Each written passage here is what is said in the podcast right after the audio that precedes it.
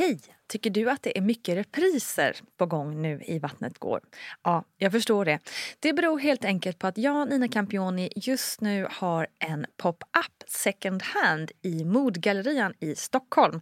Så min tid räcker helt enkelt inte tid att göra så många avsnitt som jag hade önskat.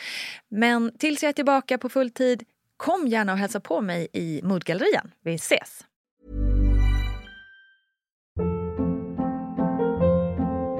Hold up. What was that? Boring. No flavor. That was as bad as those leftovers you ate all week. Kiki Palmer here, and it's time to say hello to something fresh and guilt-free. Hello Fresh. Jazz up dinner with pecan-crusted chicken or garlic butter shrimp scampi. Now that's music to my mouth. Hello Fresh. Let's get this dinner party started. Discover all the delicious possibilities at hellofresh.com. Imagine the softest sheets you've ever felt. Now imagine them getting even softer over time. That's what you'll feel with Bowl and Branch's organic cotton sheets. In a recent customer survey, 96% replied that Bowl and Branch sheets get softer with every wash. Start getting your best night's sleep in these sheets that get softer and softer for years to come. Try their sheets with a 30-night guarantee. Plus, get 15% off your first order at bowlandbranch.com. Code BUTTERY. Exclusions apply. See site for details. Imagine the softest sheets you've ever felt. Now imagine them getting even softer over time. That's what you'll feel with Bowl and Branch's organic cotton sheets. In a recent customer survey, 96% replied that Bowl and Branch sheets get softer with every wash. Start getting your best night's sleep in these sheets that get softer and softer for years to come. Try their sheets with a 30-night guarantee. Plus, get 15% off your first order at bowlandbranch.com. Code BUTTERY. Exclusions apply. See site for details. Hey, it's Ryan Reynolds, and I'm here with Keith, co star of my upcoming film, If, only in theaters, May 17th. Do you want to tell people the big news? All right, I'll do it. Sign up now and you'll get unlimited for $15 a month in six months of Paramount Plus Essential Plan on us. Mintmobile.com slash switch. Upfront payment of $45 equivalent to $15 per month. Unlimited over 40 gigabytes per month. Face lower speeds. Videos at 480p. Active Mint customers by 531.24 get six months of Paramount Plus Essential Plan. Auto renews after six months. Offer ends May 31st, 2024. Separate Paramount Plus registration required. Terms and conditions apply if rated PG. Det är som sjukt så här, tanke och eh, så här, jag vågade inte titta. Men när de bara, ja, det, det, jag, ser, jag ser en pussmun och en blond kalufs. Jag bara, alltså, jag vill inte ha den här bilden just nu. Jag vill inte veta att det ser ut så. För det var jag tvungen att vänta på nästa krystverk för, för att allt skulle komma ut. Liksom. Men det, alltså känslan då, det bränner ju utav bara helvete. Välkomna, välkomna alla till Vattnet går, podden om förlossningar och graviditet. Jag heter Nina Campioni. Ja, jag heter faktiskt det. Jag börjar vänja mig vid det namnet nu. Det har verkligen inte varit lätt att byta namn sådär, men jag övar varje dag och nu börjar det sitta. Nåväl, i detta avsnittet så möter vi min kära vän Anna Brolin som är sportprofil och bloggande TV4-profil och numera mamma till Elton som var ungefär sex veckor när det här programmet spelades in. Anna kommer berätta om en graviditet utan några direkta fysiska problem men en hel del psykiska påfrestningar från omgivningen framför allt. Med oss i programmet så är också som vanligt Gudrun Abascal, barnmorska och grundare av BB Sofia. Så himla härligt det här ska bli att lyssna på, eller vad säger ni? Hörde jag ett ja? Nu kör vi! Hur kände du kring hela den här grejen, att kroppen förändras så mycket? Och så? Nej, men det tyckte jag var jobbigt. Eh, och speciellt, alltså fram, kanske framförallt där i början när man bara är som en stor så här, degklump. Ja, från att ha varit, jag har ändå tränat hela mitt liv och varit sådär ganska stark och sen så hela tiden så blev man lite svagare mm. hela tiden. Ja. Fast man fortsatte att träna. Så det tyckte jag var jobbigt. Eh, och framför, ja, men så här, framförallt innan man hade någon mage så här, med, med kläder, hur man ska klä sig. Det är ju jättesvårt. Eh, ja, men sen, det växer ju inte bara på magen. På vissa gör det men mm. på alla gör det inte det. Nej. Du, du, får ju lite skavanker på lite alla möjliga. Yes.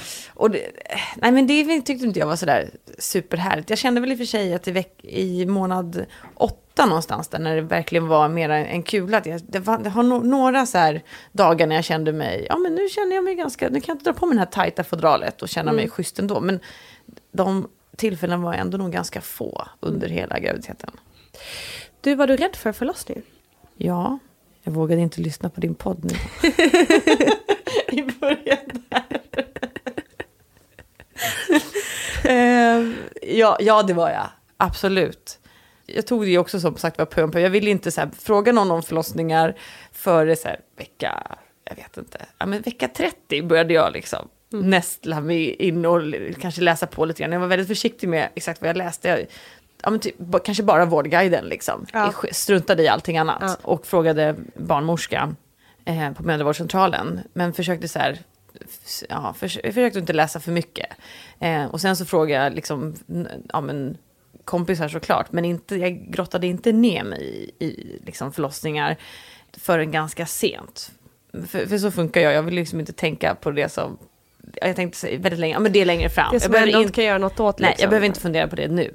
Så att jag, den, alltså någon, så här, jag byggde inte upp någon rädsla under ganska många månader, men det var ju snarare den sista, ja men kanske, ja men egentligen sista månaden. Mm. Ja, det börjar bli oundvikligt. Liksom. Ja, när man visste, man visste att okej, okay, nu fortsätter det växa och det, det är någonting som ska ut. så det var väl först då, och då var jag så här, snarare, jag ville suga in så mycket kunskap så att jag själv hade makten över vissa beslut som behöver tas under själva förlossningen. Så det var väl liksom den kunskapen som jag ville så här, suga in. Så vi, jag gick inte på någon sån här föräldrakurs eh, som det heter, utan, och det var mest för att det funkade, väldigt svårt för oss att få upp datum och sånt där. Utan vi tog hem en barnmorska till oss mm. och hade en eh, session på typ fyra timmar. Okay. Som hon gick igenom så här, alla stadier, profylax, allt i rubbet. Jaha, visste inte man kunde göra så. Nej. Smart. Ja, det var, ja alltså det, och det var ju faktiskt jättebra. Och passade oss väldigt bra. För mm. att så här, gå in fokuserat fyra timmar på en och samma gång. Eh, båda är där på plats och man kan ställa alla frågor som man vill. Eh, slippa göra det i en stor föreläsningssal eller så. Mm. Och, och, och, det var jättebra, men då, då var det nog bara så tre veckor kvar eller någonting. Men eh, det, det funkade bra för oss. Och, jo, men det är klart att jag var rädd, alltså spricka. Men även för så här, kommer, är det någonting som kommer hända med, med barnet? Jag var nog mest rädd för det, tror jag. Mm. Att blir det så andningsstillestånd? Eh, kommer pulsen gå ner? Alltså sådana saker. Och kommer liksom personalen agera tillräckligt snabbt och kommer det finnas tillräckligt med plats där man föder för att eh, man ska bli prioriterad? Alltså sådana grejer hade jag mm. Eh, ganska mycket tankar. Jag var mest rädd för det. Jag var inte så rädd för så smärtan. På ett sätt, man fattar ju inte riktigt hur en bebis kan klara sig igenom och så här, komma ut och börja andas och allting ska funka det känns ju som att nej men det, alltså det går ju inte, det här som ska ske, det, det, det kan ju faktiskt inte vara möjligt. Så kände jag. Mm. Sen så känns det som att man pratade väldigt, väldigt mycket förlossning med, med min man Jesper där på mm. slutet. Mm. Och det är väl också en sån grej att det ligger ju eh, lite top of mind där på slutet. Ja, jo, det är svårt att undvika. Men eh, hade du någon så här craving och något som du... Eh, alltså, de, det såg lite olika ut tyckte jag. Från så här tidigt stadie i graviditeten till slutet. Men i början, alltså någonting som jag... Ägg var det som ja. att...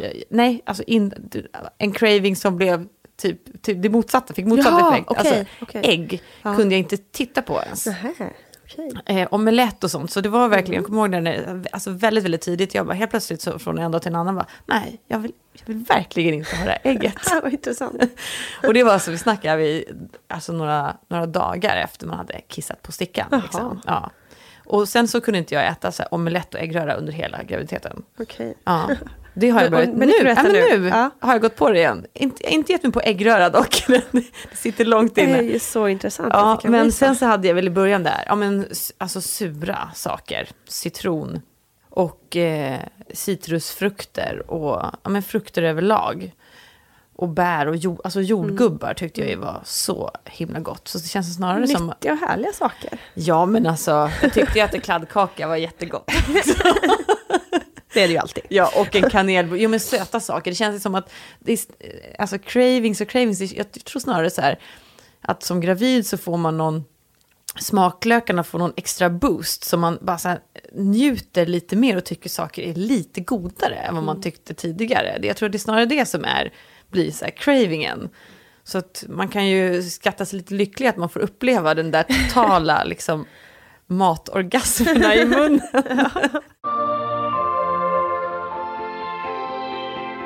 Men hur började allt sen? Själva förlossnings... Ja, alltså jag, jag, jag kommer ihåg så här, sista veckan där så kände jag ju ja, ganska mycket sammandragningar. Och innan jag fattade att det var en sammandragning så var det många som frågade mig, har du haft sammandragningar? Jag bara, nej. Det sa jag jättelänge. Tills de förklarade att ja, men det är när magen blir spänd. Jaha, är det en sammandragning? så det, jag bara, men då har jag nog haft det ett tag. Liksom. Men så de kom ju, eller magen var ju ganska hård där på slutet, sista veckan. Och sen så hade jag väl så här, kände väl i- ibland ja, men som, ett, som ett tryck neråt. Men det var ju, man vet, man vet ju inte riktigt vad man, ska, vad man ska leta efter. Men man letar ju efter typ allt Ja. där på, liksom, på sluttampen. Sen så var jag väl alltså, lite tröttare hela sista veckan där, fast jag var, satte Nyhetsmorgon och sådär. Men det, jag, alltså, jag kände mig ju ganska trött efter det.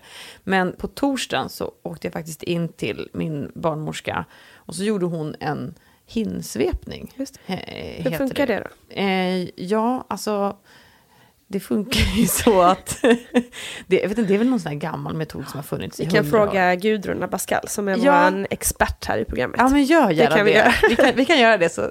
Men det innebär i alla fall att man, som hon förklarar som retar hinnorna lite grann. Och som min barnmorska förklarade det så är man tillräckligt liksom, mogen så kan det kanske trigga igång någonting. Mm. Och hur då, mycket har du gått över tiden då? det var ju tre dagar. Tre dagar? Ja. Så att, men, men jag frågade henne om, liksom, och hon sa att det, det, det kan funka ibland för vissa, ibland funkar det inte, ibland kanske man måste göra fyra sådana för att det ska hända någonting. Så det handlar lite mer om hur mogen man är. Men då gjorde hon det och då så kände hon då direkt att ja, men du är ju öppen en centimeter redan. Och sen efter hon hade gjort den där, du är öppen tre. Oj, Ja, medan du var där? medan jag var där. och det här var på torsdagen.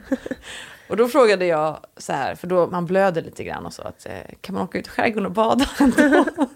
Jag bara fråga innan du går vidare. Ja. Gjorde du det bara hos, hos barnmorskan? Du behöver inte vara till, hos nej, nej, nej, eh, på sjukhus eller nej, så? van- Ah, okej. Helt vanligt liksom på mödravårdscentralen. Okej. Vad är hinsvepning och hur funkar det? Hinsvepning, hej vad kul!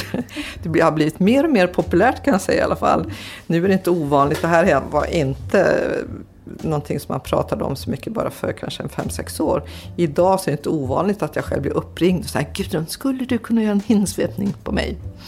Och då tänker jag, jaha, varför ska jag göra det? Jo, hinsvepningen är ju till därför att man lossar själva hinblåsan som ligger precis som en tapet mot eh, inre modermunnen, så man lossar den och samtidigt som man försöker vidga modermunnen också så att det finns två delar i det hela. Och eh, vad man vill det är att man vill dra igång de här förlossningshormonerna, framförallt prostaglandinet. Och prostaglandinet i sin tur förbereder ju själva livmodermunnen eh, och livmodertappen till att mjukas upp och att den ska rikta sig och öppningen åt rätt håll och, och öppna sig mera. För att sedan oxytocinet, det här verkstimulerande hormonet, ska fungera bra när det drar igång. Så att det är ju hinsvepning, ja det är för, för att få förlossningen att starta. Själva hinsvepningen det går till på det viset att barnmorskan gör som, precis som en vanlig vaginal undersökning när man känner på livmoderhalsen och känner utplåningsgrad och hur den öppnar sig. Men att man då stoppar in fingrarna in i själva modermunnen och lossar hinnorna och sen vidgar mekaniskt med fingrarna. Och det kan jag säga att vissa kvinnor tycker att det gör fruktansvärt ont. Och det gör ju mer jag tar i, så desto mer eh, ont gör det ju förstås. Men här kan ju också kvinnan vara själv med och styra. Säga, nej Gudrun, nu får du sluta, nu gör jag ju för, för ont, det här, nu står jag inte ut med mera. Så, och det är väldigt olika tycker jag. Men man får vara beredd på att det är smärtsamt om man ska ha någon effekt av hinsvepningen. Sen väl min, min erfarenhet är väl också så här att det räcker inte med en hinsvepning. Ska man titta på studier som är gjorda, då ska man egentligen börja någonstans i vecka 37 plus 0 och så ska man göra det här två gånger i veckan successivt för att man ska få, för att inte man ska gå över så länge. Och sen så, ja, då jag fick klartecken att åka ut i skärgården och bada. Så då åkte vi ut i, i skärgården och badade. Och då vi, jag var inte så sugen på att kliva ner på en badstrand fullt med folk. Utan vi letade upp några klippor där vi skulle vara ensamma.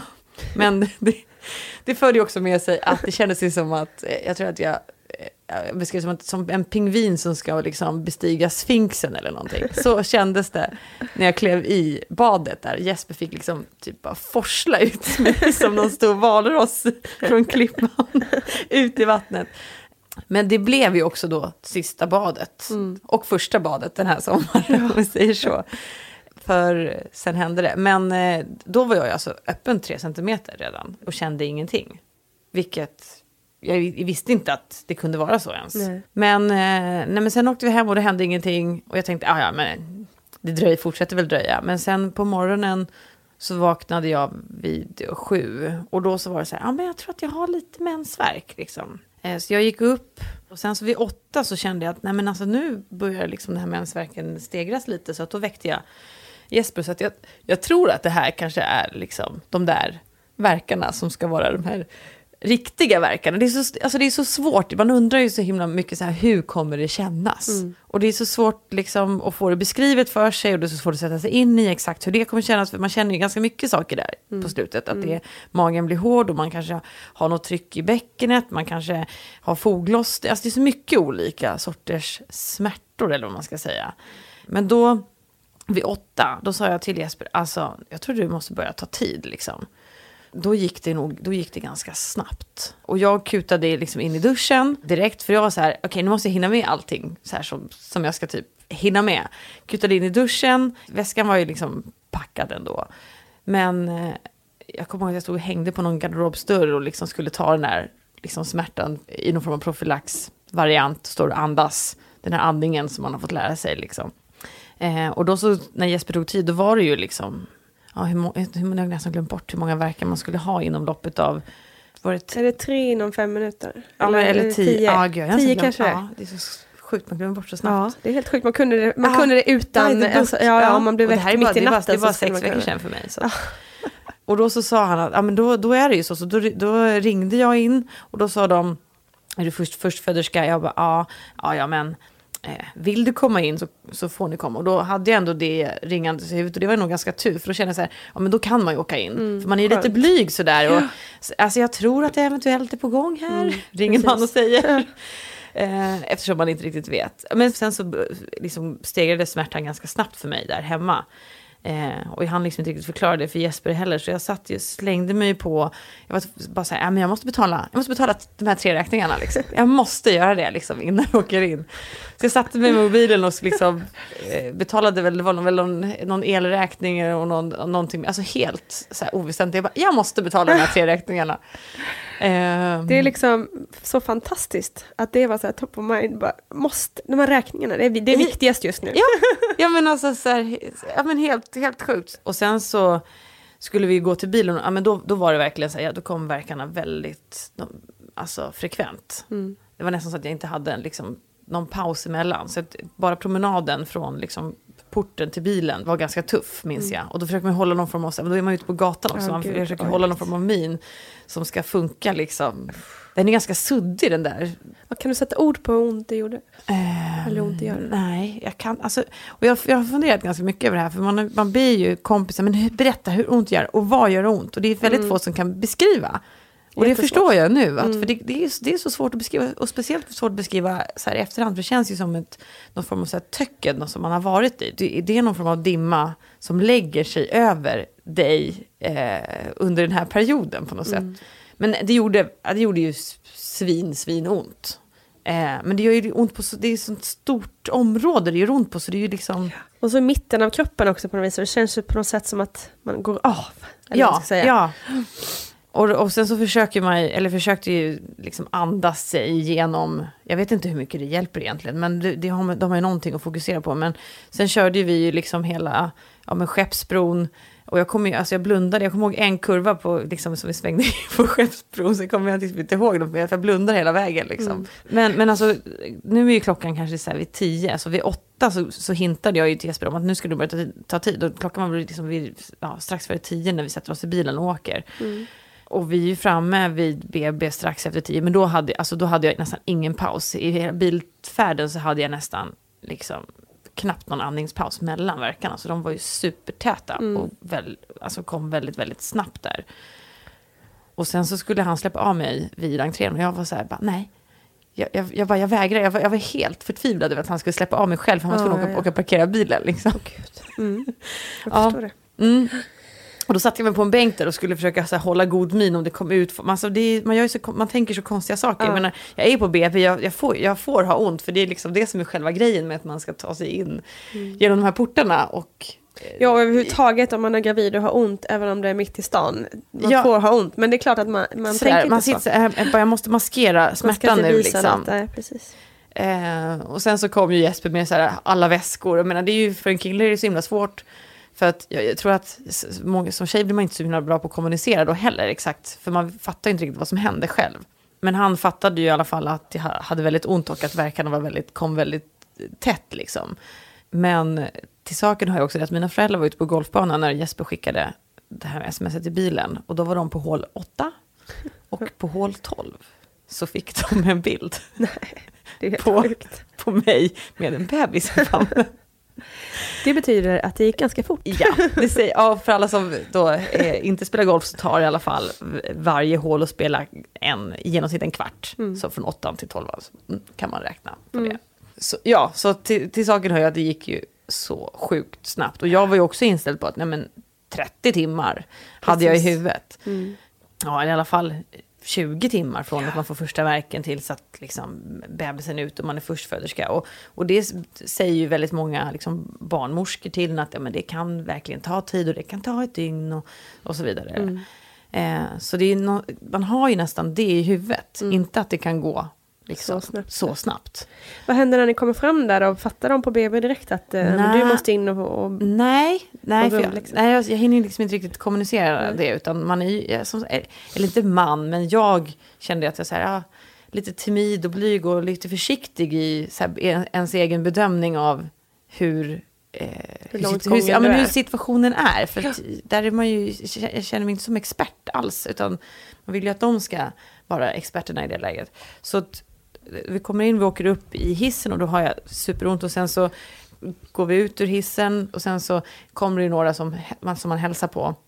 Alltså de som ska ta hand, alltså själva förlossningsbarnmorskan, eller vad säger man, förlossnings... Ja, Ja, det heter det väl kanske.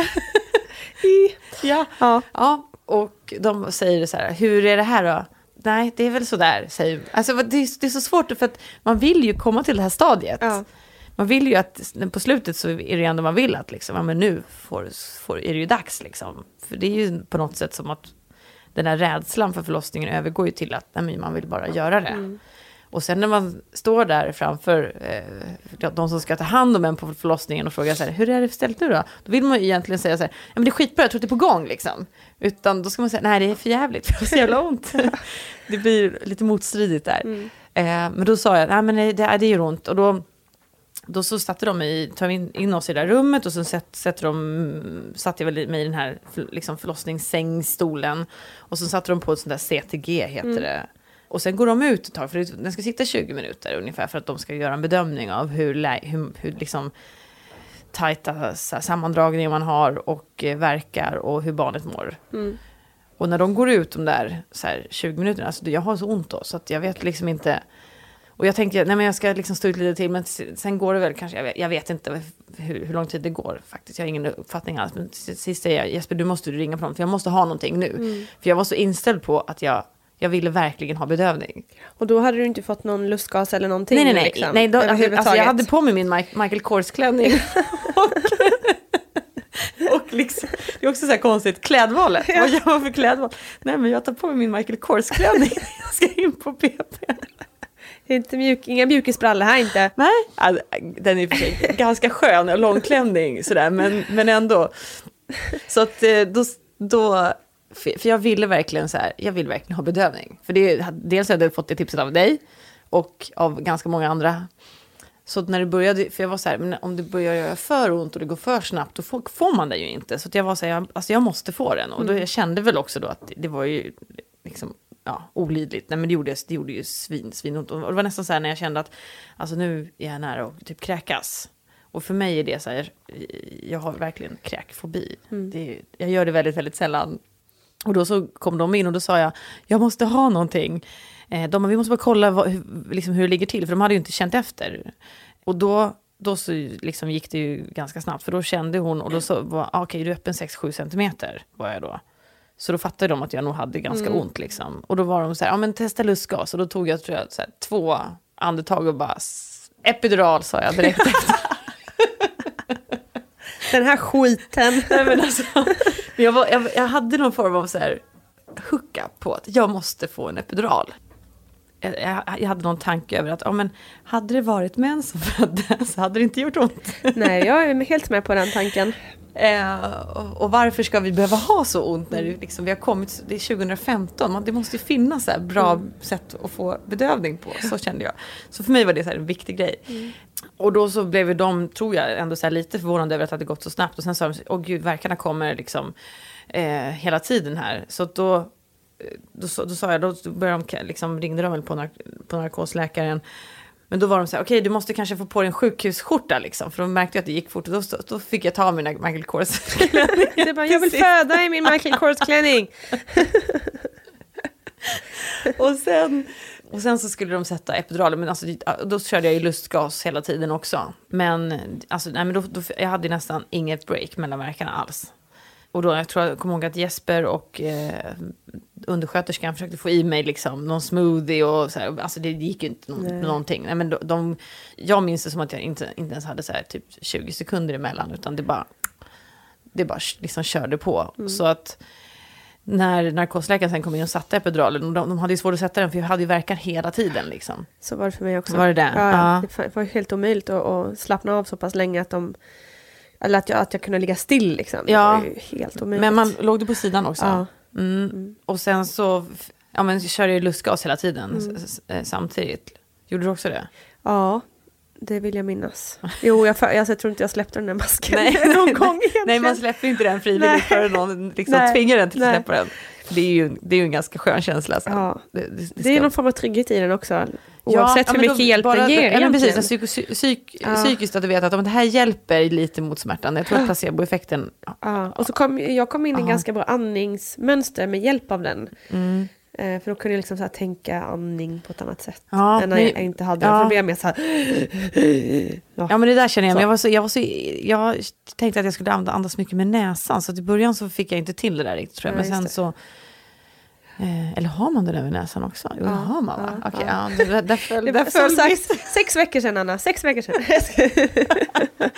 så precis, just det, man har den över näsan också.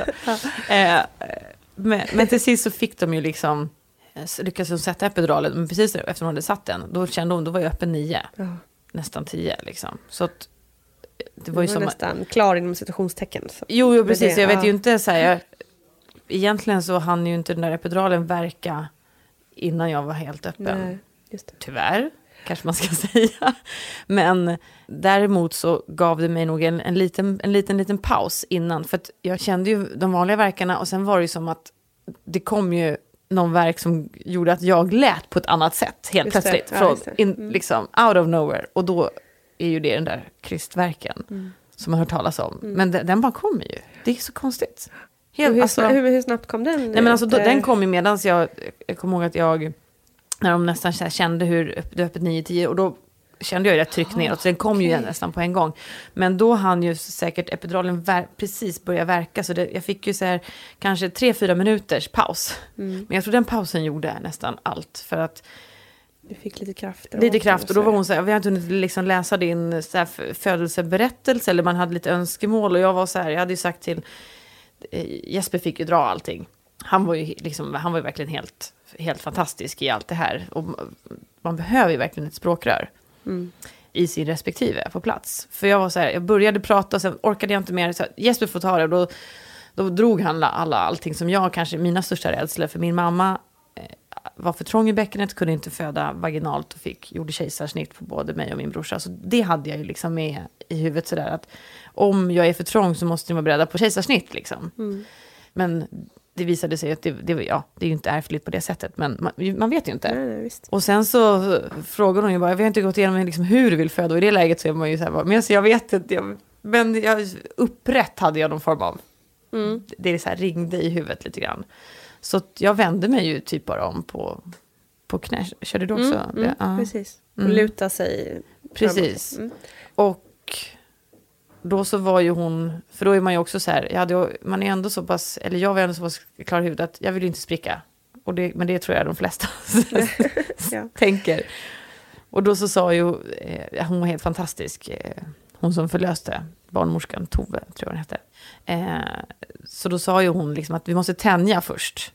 Innan du liksom pushar ut det.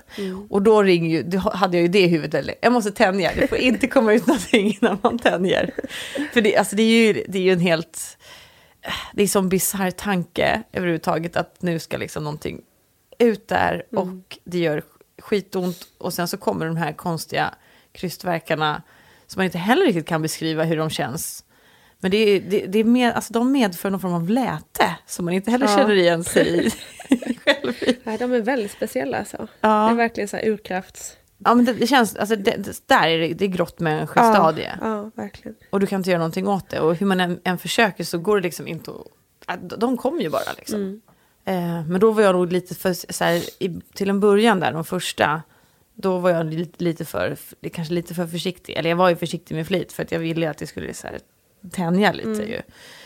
Så det var nog inte förrän, det var, ja men det var faktiskt Jesper som gav mig så här klartecken att nu kan du, nu kan du pusha på liksom. För då hade ju hon gett, så att Tove gav Jesper klartecken som Okej, gav så mig. han så att-. Mm. så han var så här, kör nu, kör allt för att orka nu. Så jag gick, jag gick liksom på, på Jespers Ja.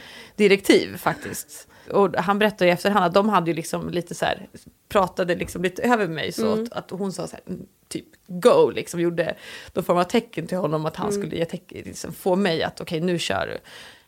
Ja, nej men då, då pushade jag på, då, då kom liksom huvudet först. Ja. Och det är också en så sjuk tanke. Och, eh, så här, jag vågade inte titta. Men när de bara, ja, det, det, jag, ser, ser en pussmun och en blond kalufs. Jag bara, alltså, jag vill inte ha den här bilden just nu, jag vill inte veta att det ser ut så. För det var jag tvungen- att vänta på nästa krystverk för, för att allt skulle komma ut. Liksom. Men det, alltså känslan då, det bränner ju ut av bara helvete. Men det här scenariot, det alltså jag hade ju bara krystverkar en kvart. Så det gick ju super, super snabbt. Och sen... Men sprack du då till slut? Eller du klarade utan? Du Nej, lyckades nej jag, jag, jag sprack. Det gjorde jag. Ja. Och sen var han ute och då står man ju liksom på alla fyra i någon konstig position och så tittar, men då, alltså, tittar ju ner direkt och sen så ser man så här, okej han har alla kroppsdelar, finns, eh, jag tror han, han kissade på en gång och han skrek direkt. Så Mm. det var ju liksom, okej, allt funkar. Vad var känslan där då? Emotionellt så tror jag inte att jag tog in någonting då faktiskt. Utan det var mer så här, det är en, liksom en levande varelse som har kommit ut. Allting verkar så här se ut som att han, eh, han ser ut som att han är hel och funkar. Och han verkar klara att den här resan, alltså mer sådana saker. Inte så här, jag kan inte säga att det var någon så här emotionell connection. Men jag var ganska inställd på det också. Att jag liksom var, var för så här praktiskt lagd på något sätt. I, just i den situationen. Och sen så ska de ha upp, lägga upp eh, honom på bröstet och då ska de liksom dra undan den och städa ut. Så ska man vända på sig, man är inte skitsmidig. så det är inte så här, oh, den här filmiska scenen, det finns ju inte liksom. Men det tror jag, jag hoppas Nej, att de nej. flesta fattar det. Ja, men jag tror också att det är ganska bra att höra, framförallt så här från engångsföderskor så tror jag ändå att man är nog bra att höra det en extra gång. Mm. Att, eh, för en del är det säkert så. Eller för det vet jag ju, en del upplever ju det. Det, det, det här är superemotionella. Ja, den direkta kopplingen. Men det är också jättevanligt, om inte vanligare, att man är så omtöcknad och omtumlad. Och liksom, Ja, men alltså, för, jag tror att vi var så, så chockade för, för, för Jesper, han, han, hade lite bättre koll på, på klockan. Liksom. Han kollade ju upp och bara, alltså hon är 12.30. Det, är så här lunch, vad, vad är som, vad är det som händer? Och jag var också superchockad över att det hade gått så snabbt. Så jag var mer så här, jaha, det är klart han är ute. Oj! Alltså, och sen var jag liksom fortfarande fokuserad på, det är så mycket mer som ska hända efter ju.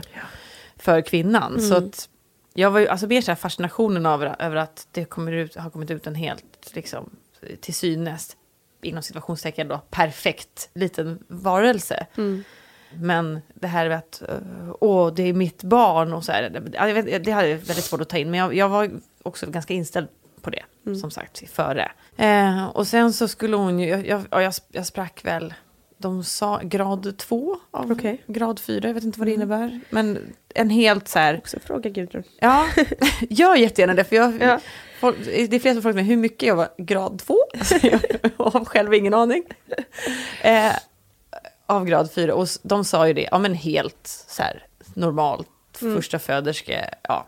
Så det var ju liksom inga konstigheter. Men sen så skulle hon ju, hon ju sy då. Och då var jag också väldigt noga med att jag vill ha all bedövning som går nu. För att nu så ska jag ju inte behöva göra ont. Eh, så då körde hon ju i det tog ett tag innan man liksom fick bedövning som satt ordentligt. Liksom. Och sen Mm. så körde jag lustgas under hela den, när jag blev sydd också. Ja, smart. Ja, det var ju faktiskt deras förslag. Det var ju, Just det. Ja, så jag körde ju lustgas där, jag vet inte hur, hur länge, men då satt ju Jesper satt ju med Elton, han, hette ju, han hade inget namn då, men han satt ju med Elton då. Och var ju i totalt chocktillstånd, så han satt ju med honom. För jag kunde inte riktigt, man, det, var, det var ju faktiskt ganska skönt att man, de fick fokusera på det där och jag kunde köra, fokusera på lustgas. och så hade Jesper Elton. Men då kommer jag ihåg att jag så här, hörde ganska, eller jag hörde, hörde lite så här konstiga grejer. För bland annat så tyckte jag att, att, Jespers telefon ringde eh, mitt i och tänkte så här, men alltså vad fan har du signalen på och vem fan ringer nu? Så att jag kommer ihåg direkt när jag släppte det, så jag bara, men alltså vem, var- vem var det som ringde och varför har du telefonen på mig? Bara, Nej men alltså det är ingen som har ringt. Jag bara, nähä, okej. Och de var så här, bara, ja men eh, man kan höra konstiga saker. Men det var en sån grej som jag, så här, jag var helt säker på att jag hörde och jag kände liksom inte igen ringsignalen. Det var någon annan, men vad, vad är det? Hur kan han ha signalen på liksom? Så vi drar ner effekten här på lustgasen. Och, ja, men jag kommer också ihåg en grej sådär, det var för sig när jag tog lustgas under verkarbetet. För då drog, helt plötsligt så tog jag bort den och, och sa till Jesper vill du ha? För jag var snorig med att han skulle få så här, testa lustgasen också. Bara, Nej, jag vill inte ha den nu. Det är liksom, det händer lite, det är lite för dramatiskt här.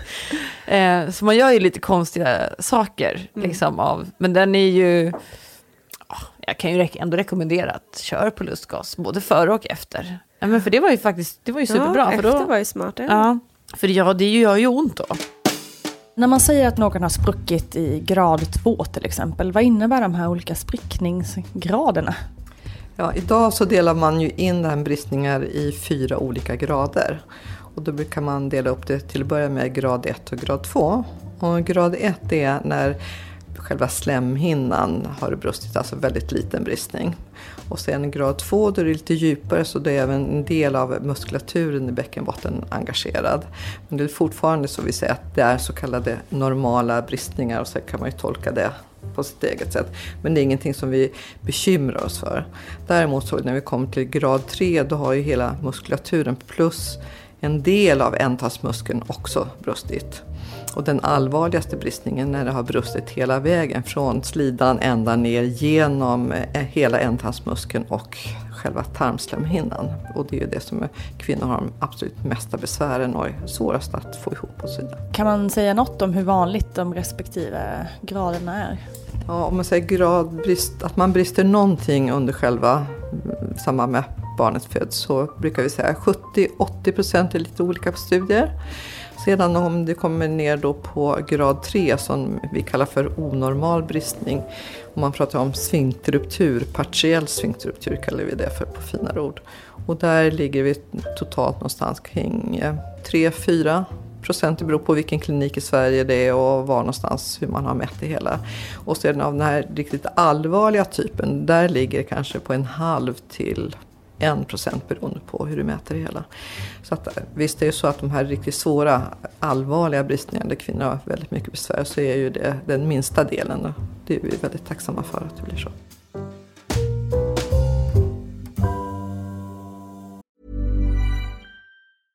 Jewelry isn't a gift you give just once. It's a way to remind your loved one of a beautiful moment every time they see it. Blue Nile can help you find the gift that says how you feel and says it beautifully with expert guidance and a wide assortment of jewelry of the highest quality at the best price. Go to BlueNile.com and experience the convenience of shopping Blue Nile, the original online jeweler since 1999. That's BlueNile.com to find the perfect jewelry gift for any occasion. BlueNile.com. Hey, I'm Ryan Reynolds. Recently, I asked Mint Mobile's legal team if big wireless companies are allowed to raise prices due to inflation. They said yes. And then when I asked if raising prices technically violates those onerous two year contracts, they said, What the f are you talking about, you insane Hollywood ass?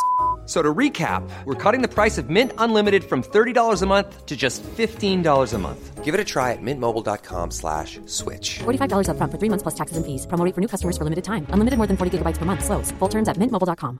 Even on a budget, quality is non-negotiable. That's why Quince is the place to score high-end essentials at 50 to 80% less than similar brands. Get your hands on buttery soft cashmere sweaters from just 60 bucks, Italian leather jackets, and so much more. And the best part about Quince, they exclusively partner with factories committed to safe, ethical, and responsible manufacturing. Elevate your style without the elevated price tag with Quince. Go to quince.com slash upgrade for free shipping and 365-day returns. Hey, it's Ryan Reynolds, and I'm here with Keith, co star of my upcoming film, If, only in theaters, May 17th. Do you want to tell people the big news? All right, I'll do it. Sign up now and you'll get unlimited for $15 a month in six months of Paramount Plus Essential Plan on us. Mintmobile.com slash switch. Upfront payment of $45 equivalent to $15 per month. Unlimited over 40 gigabytes per month. Face lower speeds. Videos at 480p. Active Mint customers by 531.24 get six months of Paramount Plus Essential Plan. Auto renews after six months. Offer ends May 31st, 2024. Separate Paramount Plus registration required. Terms and conditions apply if rated PG. Hiring for your small business? If you're not looking for professionals on LinkedIn, you're looking in the wrong place. That's like looking for your car keys in a fish tank.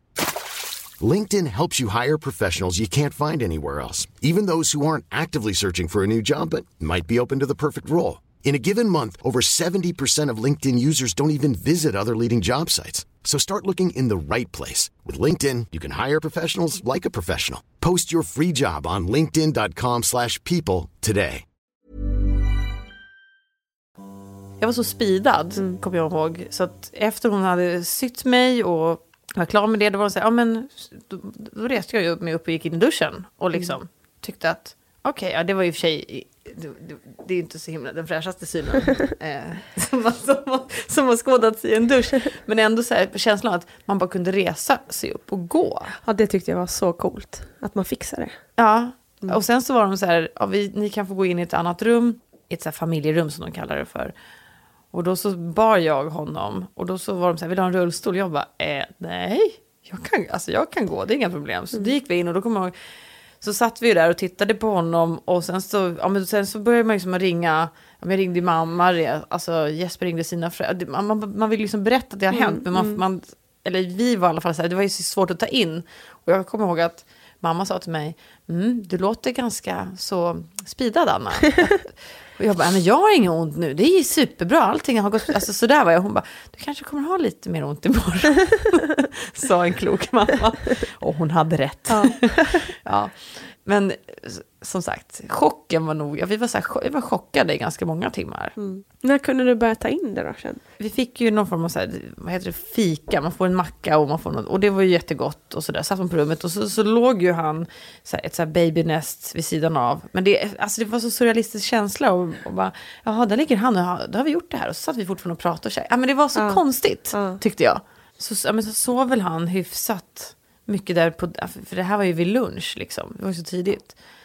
Men då så skulle man ju önska att någon sa till en, ja men sov du också då? Men Ja, just det. det sa ju de i och för sig, att passa på att sova när barnet sover. Men det fattar man ju inte vidden av då. Men sen, jag var inte riktigt beredd, eftersom jag inte hade så visualiserat hur så här första tiden är med ett, med ett litet så här spädbarn. Man har inte, Hur ska man kunna göra det? Nej, det går ju inte. Du har inte sett så pass, liksom, du har bara sett sådana barn på tv i princip. Ja. Du har inte sett sådana små barn i verkligheten. Nej. Så att jag var så här, ja, men lite så chockad över det, så här, det, rörelsemönstret på en sån så här, liten, det mekaniska. Det är nästan mer så här, det är nästan djuriskt på något sätt. Än vad det är liksom, likt en, en bebis eh, rörelse som man har sett, liksom, som är kanske så här, tre månader och uppåt. Så jag tror att vi, vi båda var så ganska chockade över så hela rörelsemönstret på den här lilla filuren som låg där och som var liksom en, en, ens barn och som började skrika såklart efter ett tag också. Eller ganska mycket, typ hela natten. och så skulle man få igång någon form av amning där och så började det göra ganska så ont på mig sen också. Alltså det, ja, men första två dygnen där var ju faktiskt jättejobbiga. Det var inget rosa skimmer över det. Nej. Så det, jag tror egentligen inte under hela BB-vistelsen där som att jag liksom fattade, okej det här är vårt barn och allt. Nej, jag tror inte att jag riktigt... Dels för att jag var så chockad för det gick så snabbt och sen så lite chocken över hur så här, ett sånt litet barn beter sig. Det. Och jag hade, det, vi hade varken så här, jag eller Jesper visualiserat. Vi hade liksom kanske pratat snarare om men vad man har för tankar om uppfostran så småningom. Men inte, prat, inte så här, någon av oss hade visualiserat så här, själva så här, det nyfödda stadiet och vad det innebär. Inte tänkt tanken. Nej. faktiskt. Men det är ju också så himla abstrakt. För det är ju något som man aldrig har varit med om. Och även Nej. om man har frågat andra så kanske Många- inte känns- ens eget beta- barn beter sig på samma sätt. Nej, precis. Eller jag tror att det känns lika... som att väldigt många glömmer bort exakt Ja. hur, den, hur de första dygnen Så är det ju. Plus att alla har ju olika förlossningar så därför mår man olika bra eller dåligt efteråt. Så det är också så himla olika. Nej, ja, alltså precis. Mm. Så, Så är det det går ju. inte att veta innan, Nej, och sen så som jag funkar i alla fall så hade jag ju bara så här förlossningen och målet med att det skulle för, komma ut en frisk människa. Mm. Det hade jag bara i huvudet. Jag hade, liksom, jag hade svårt att köpa så barnkläder. Jag hade svårt att köpa, ja men jag, det var ju Jesper som i princip bara så här, nu måste vi köpa vagn. Han hade lite mer panik över att vi inte hade prylar och jag hade mer panik över att köpa prylar. Ja. Så att jag hade så här, ja men kanske av ren självbevarelsedrift inte försökt se så långt fram överhuvudtaget. Eh, och det, och det är ju liksom, det var ju det var mitt sätt att hantera det. Då fick jag ju istället en chock, liksom kanske, när, hur man ska ta hand om den här lilla, liksom, superlilla människan som är helt beroende av att du tar hand om den, liksom. Och, och så skulle man få igång liksom, amning och sånt. Och jag, ja, det gjorde ju svinont på mig där i början. Alltså jag satt ju bara och, och typ så här grät för det gjorde så ont. Och, och jag kommer ihåg att jag gick ut, ma- som sagt var man tänker ganska mycket konstiga tankar där. Jag gick, jag gick ut efter dygn två. Alltså jag, jag, var, så trött. För jag hade inte sovit någonting på hela nätterna. Så man, dels liksom, även om min förlossning gick eh, i jämförelse smidigt eh, och var ganska kort så är det fortfarande liksom en ansträngning Gud, för kroppen. Och du går sönder och då började det göra ganska ont på mig i så här stygnen och så.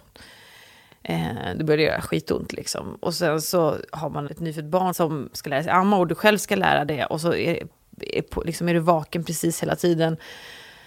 Eh, jag kommer ihåg att jag tyckte det var faktiskt väldigt, väldigt jobbiga dygn. Och sen så gick jag ut och skulle hämta någon mat i kylskåpet där ute. Och så pågick så här Allsång på Skansen. Och jag var så här, okej, alltså jag, jag tänkte så här, alltså ja, livet pågår ju som vanligt. Folk har ett vanligt liv, men det kommer vi aldrig mer ha. Så så här, vi kommer aldrig mer kunna göra någonting. ja, men det är så man tänker sig ja, verkligen visst. så konstiga saker.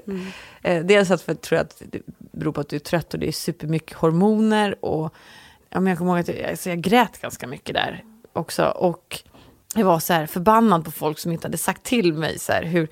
Ja, men de, så här, de första dygnen är, är verkligen svinjobbiga. Varför var det ingen som sa det till mig? Ja. Det, alltså, det här med att kunna gå på toaletten och sånt, Mm. det var ju helt vidrigt. Det tog liksom en halvtimme nästan. Då var man så här, "Men hur ska jag kunna ta hand om ett barn om du måste gå på toaletten en halvtimme? Det, det funkar liksom inte. Så man är ju verkligen jätteberoende av sin respektive i det läget. Eller att man är två i alla fall. Mm. Minst två. Verkligen, gud ja. Men alla sa ju också, det blir bättre med tiden. Mm.